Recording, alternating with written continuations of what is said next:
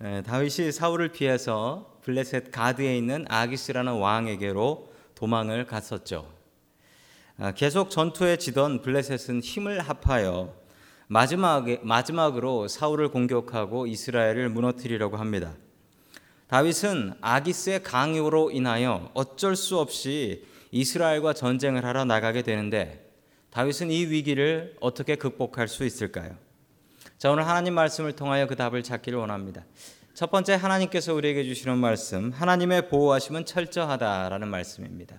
하나님의 보호하심은 정말 철저하십니다. 하나님의 섭리라는 게 있습니다. 섭리, 하나님의 계획이죠. 하나님의 계획인데 이 하나님의 섭리는 하나님의 계획이 너무도 오묘하고 정말 이해할 수 없어서 붙인 말이 하나님의 섭리라는 말입니다. 여러분 이렇게 다윗이 꼬이 인생 꼬이게 된 이유가 뭡니까? 그 가장 중요한 이유는 다윗이 이스라엘에서 숨어 다니지 아니하고 사울을 피하기 위해서 가장 확실한 곳 블레셋으로 가버렸다라는 것입니다. 즉 다윗이 사고를 친 거예요. 다윗이 잘못을 한 거예요. 다윗이 잘못을 해서 이런 문제를 겪게 되는 것입니다. 여러분 그런데 오늘 이야기를 꾸준히 보시면 사고는 다윗이 치고 해결은 하나님께서 하시고 이걸 보실 수가 있어요. 사고는 다윗이 쳤는데 해결은 하나님께서 하시더라. 여러분 하나님께서요. 하나님께서 세상 사람들을 모두 다 사랑하시지만 하나님께서는 때로는 자신의 자녀들을 편애하십니다. 더 많이 사랑하시는 사람이 있습니다. 하나님은 공평하시지만 자기의 자녀를 더욱더 사랑하십니다. 일방적으로 하나님께서 자신의 자녀들을 편드실 때가 있어요. 오늘 다윗의 모습처럼 다윗의 모습, 다윗의 모습을 보면 하나님께서 일방적으로 다윗의 편을 들고 계신 것을 볼 수가 있습니다. 여러분 부모님들이 그래요. 부모님들이 자기 자식들 편들 때 어떻게 편듭니까? 자기 자식이 잘못한 게 있으면 꾸짖긴 하지만 여러분 자기 자식의 편을 들 때 일방적으로 듭니다. 남의 자식 편 잘 안 들어요. 왜 그렇죠? 그게 부모의 마음입니다. 여러분 하나님의 마음도 우리가 하나님의 자녀 되었을 때 우리가 하나님의 자녀 된다면 그때는 하나님께서 우리를 바라보시는 눈이 다르다. 하나님께서 우리를 지키시는데 철저하게 지키신다라는 사실입니다. 신학가에 심은 나무는 형통하는 복이 있다라고 시편 1편에 분명히 기록하고 있습니다.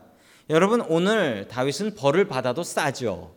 그런데 하나님께서는 하나님께서는 이 다윗을 구하기 위해서 다윗을 보호하기 위해서 힘쓰고 애쓰시는 것을 볼 수가 있습니다. 그리고 이 문제를 기가 막히게 풀어가 주십니다. 여러분 그 복이 우리가 하나님의 자녀되고 우리가 그 시편 1편에 나온 말씀처럼 시냇가에 심은 나무가 형통한다고 하잖아요. 여러분 우리가 주님 안에서 형통하려면 어떻게 해야 될까요?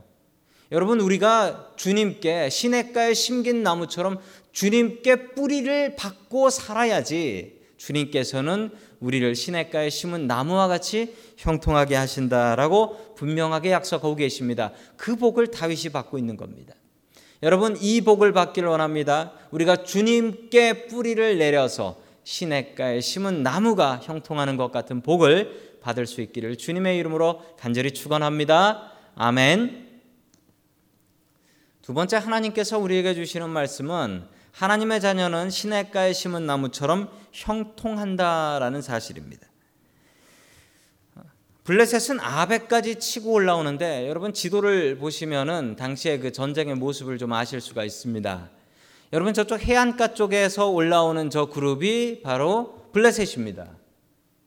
이쪽에 블레셋의 5대 도시라고 하는 블레셋 5대 도시가 있죠.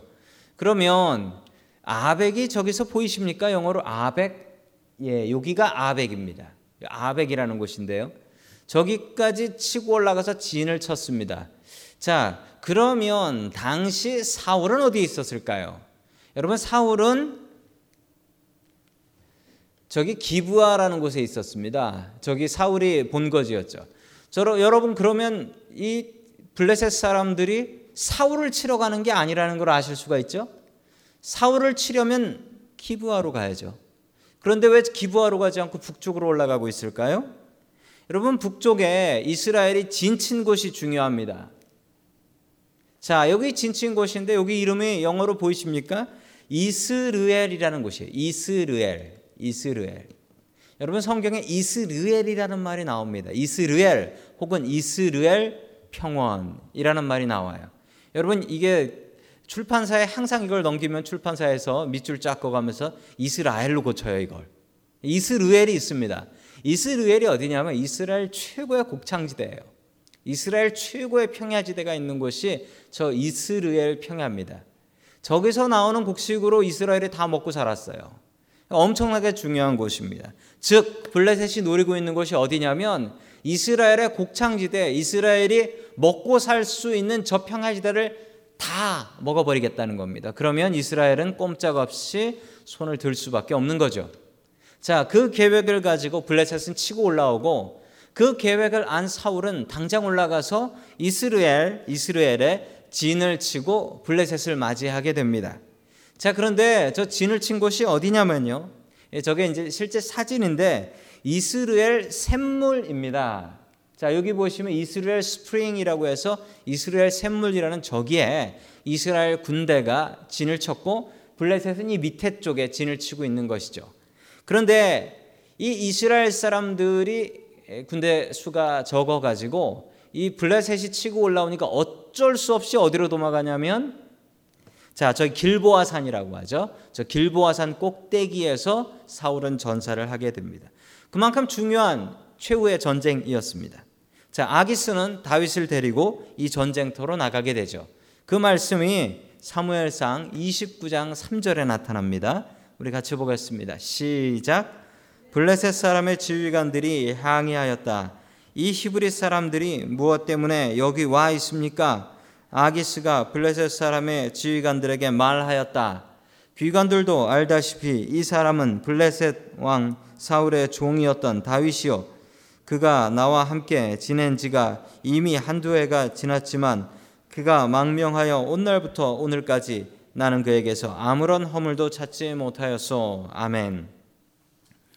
여러분 이렇게 블레셋 장수들이 비난을 하는데도 데려가는 이유가 뭘까요? 여러분 그 이유는 한 세 가지 정도로 생각할 수 있습니다. 첫 번째, 첫 번째 이유는 아기스가 다윗을 데려감을 통해서 완전히 자기 부하를 삼을 수 있는 거죠. 왜냐하면 지금 이스라엘 자기 동족하고 싸우는 거 아닙니까? 거기 가서 싸움을 붙여놓으면 다윗은 절대로 다시는 이스라엘로 돌아갈 수 없죠. 그래서 데리고 나갔고요. 두 번째는 이스라엘의 사기를 꺾어버릴 수 있는 아주 좋은 기회고 찬스죠. 이스라엘 사람들이 나왔을 때 저쪽에서 나온 장수를 보니까 다윗이 나왔어요. 여러분 얼마나 힘 빠질 노릇입니까? 얼마나 힘 빠질 노릇이에요. 우리 안현수 선수가 러시아 가서 뛰는 것만큼이나 힘 빠지는 노릇일 겁니다. 마지막 세 번째 이유는 전투력 향상. 여러분 다윗의 전투력은 최고였습니다. 다윗이 전투에 나감을 통해서 블레셋의 전투력이 향상되는 거죠. 자, 이 세 가지 목적 때문에 아기스는 다윗을 데리고 가게 됩니다.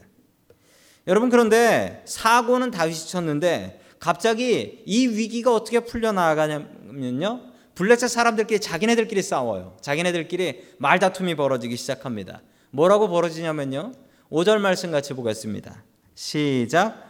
그가 바로 이스라엘 백성이 춤을 추면서 사울은 수천 명을 죽이고 다윗은 수만 명을 죽였다고 추켜 세우던 그 다윗이 아닙니까? 아멘. 아니 이스라엘 여인들이 불렀던 그 노래가 그렇게 유행이 돼가지고 블레셋까지 이 노래가 다 퍼져버렸네요. 블레셋 사람들도 다 알고 있어요. 사울보다 다윗이 더 대단한 놈이라는 것을. 자, 블레셋 장군들이 다윗이 전쟁터에 나가서 나가기까진 나가지만 가가지고 우리 죽이고 우리 목을 들고 다시 사울한테 가면 어쩔 겁니까? 그러면 사울이 받아줄 거 아닙니까? 이거 이중 간첩 아닙니까? 우리가 어떻게 이놈을 믿고 전쟁터에 같이 나갈 수 있겠습니까? 그래가지고 둘, 두, 둘이 아기스하고 다른 블레셋 장수들이 서로 말다툼을 벌입니다. 끝내 아기스가 져요. 아기스가 힘이 없어서.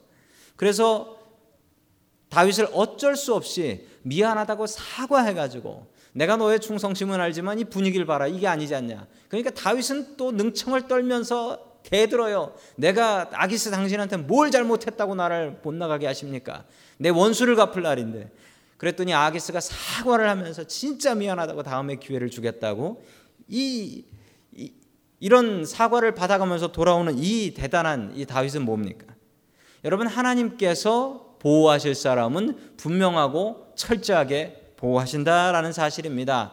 여러분 우리가 주님께 뿌리를 내리고 살면 말씀의 뿌리를 내리고 살면 주님께서는 우리를 다윗처럼 시냇가에 심은 나무처럼 보호하신다. 여러분 그 사실 명심하시면서 항상 주님 의지하시는 항상 주님께 뿌리 내리고 사시는 저와 여러분 될 수 있기를 주님의 이름으로 간절히 축원합니다. 아멘. 마지막 세 번째 하나님께서 우리에게 주시는 말씀은 하나님의 계획은 완벽하다라는 말씀입니다. 하나님의 계획은 완벽하다. 우리 사무엘상 29장 11절 말씀 같이 봅니다. 시작. 그리하여 다윗은 다음 날 아침에 일찍 일어나 부하들과 함께 출발하여 블레셋 사람의 땅으로 돌아오고 블레셋 족속은 이스라엘로 올라갔다. 아멘. 아기스는 다윗에게 미안하다고 사과를 하고 다윗은 능청을 떨면서 왜 내가 원수를 못 갚으러 가게 합니까? 라고 소리를 지르고 어, 그러면서 끝내 사과를 받아내고 다윗은 집으로 돌아갑니다. 얼마나 좋습니까? 뭐 콧노래를 부르면서 집으로 돌아갔을 것입니다. 여러분 그런데 이게 콧노래 부르고 집으로 돌아갈 일은 아니었다라는 거죠. 집에 돌아가 보니까 그 다음 30장 1절에 보면 무슨 일이 벌어지냐면요. 아말렉이. 여러분 아말렉이 누구냐면 이 다윗이 그 블레셋 땅 시글락으로 가서 가서 약탈하고 돌아다녔을 때 건드렸던 대상이 이 아말렉입니다. 이 아말렉이 보복하러 와요. 보복하러 와서 시글락에 불을 지르고 그리고 거기 있었던 모든 사람들을 인질로 붙잡아 가 버리게 됩니다. 여러분 다윗을 집으로 돌려보낸 이유는 가서 쉬라는 게 아니고 시글락을 지켜라라는 하나님의 깊은 뜻과 계획으로 보내주신 것입니다. 이 모든 것이 하나님의 깊은 섭리와 깊은 계획입니다. 여러분 우리는 하나님의 계획 속에서 살고 있습니다. 하나님의 계획은 빈틈이 없습니다. 완벽하신 하나님의 계획 생각하시면서 그 하나님의 계획 의지하고 지금 나의 상황이 괴롭고 어려울지라도 지금 나의 상황이 답이 안 보이는 상황이라 할지라도 하나님 온전히 의지해서 그 계획 붙잡고 그 계획 믿고 승리하는 저와 여러분 될 수 있기를 주님의 이름으로 간절히 축원합니다.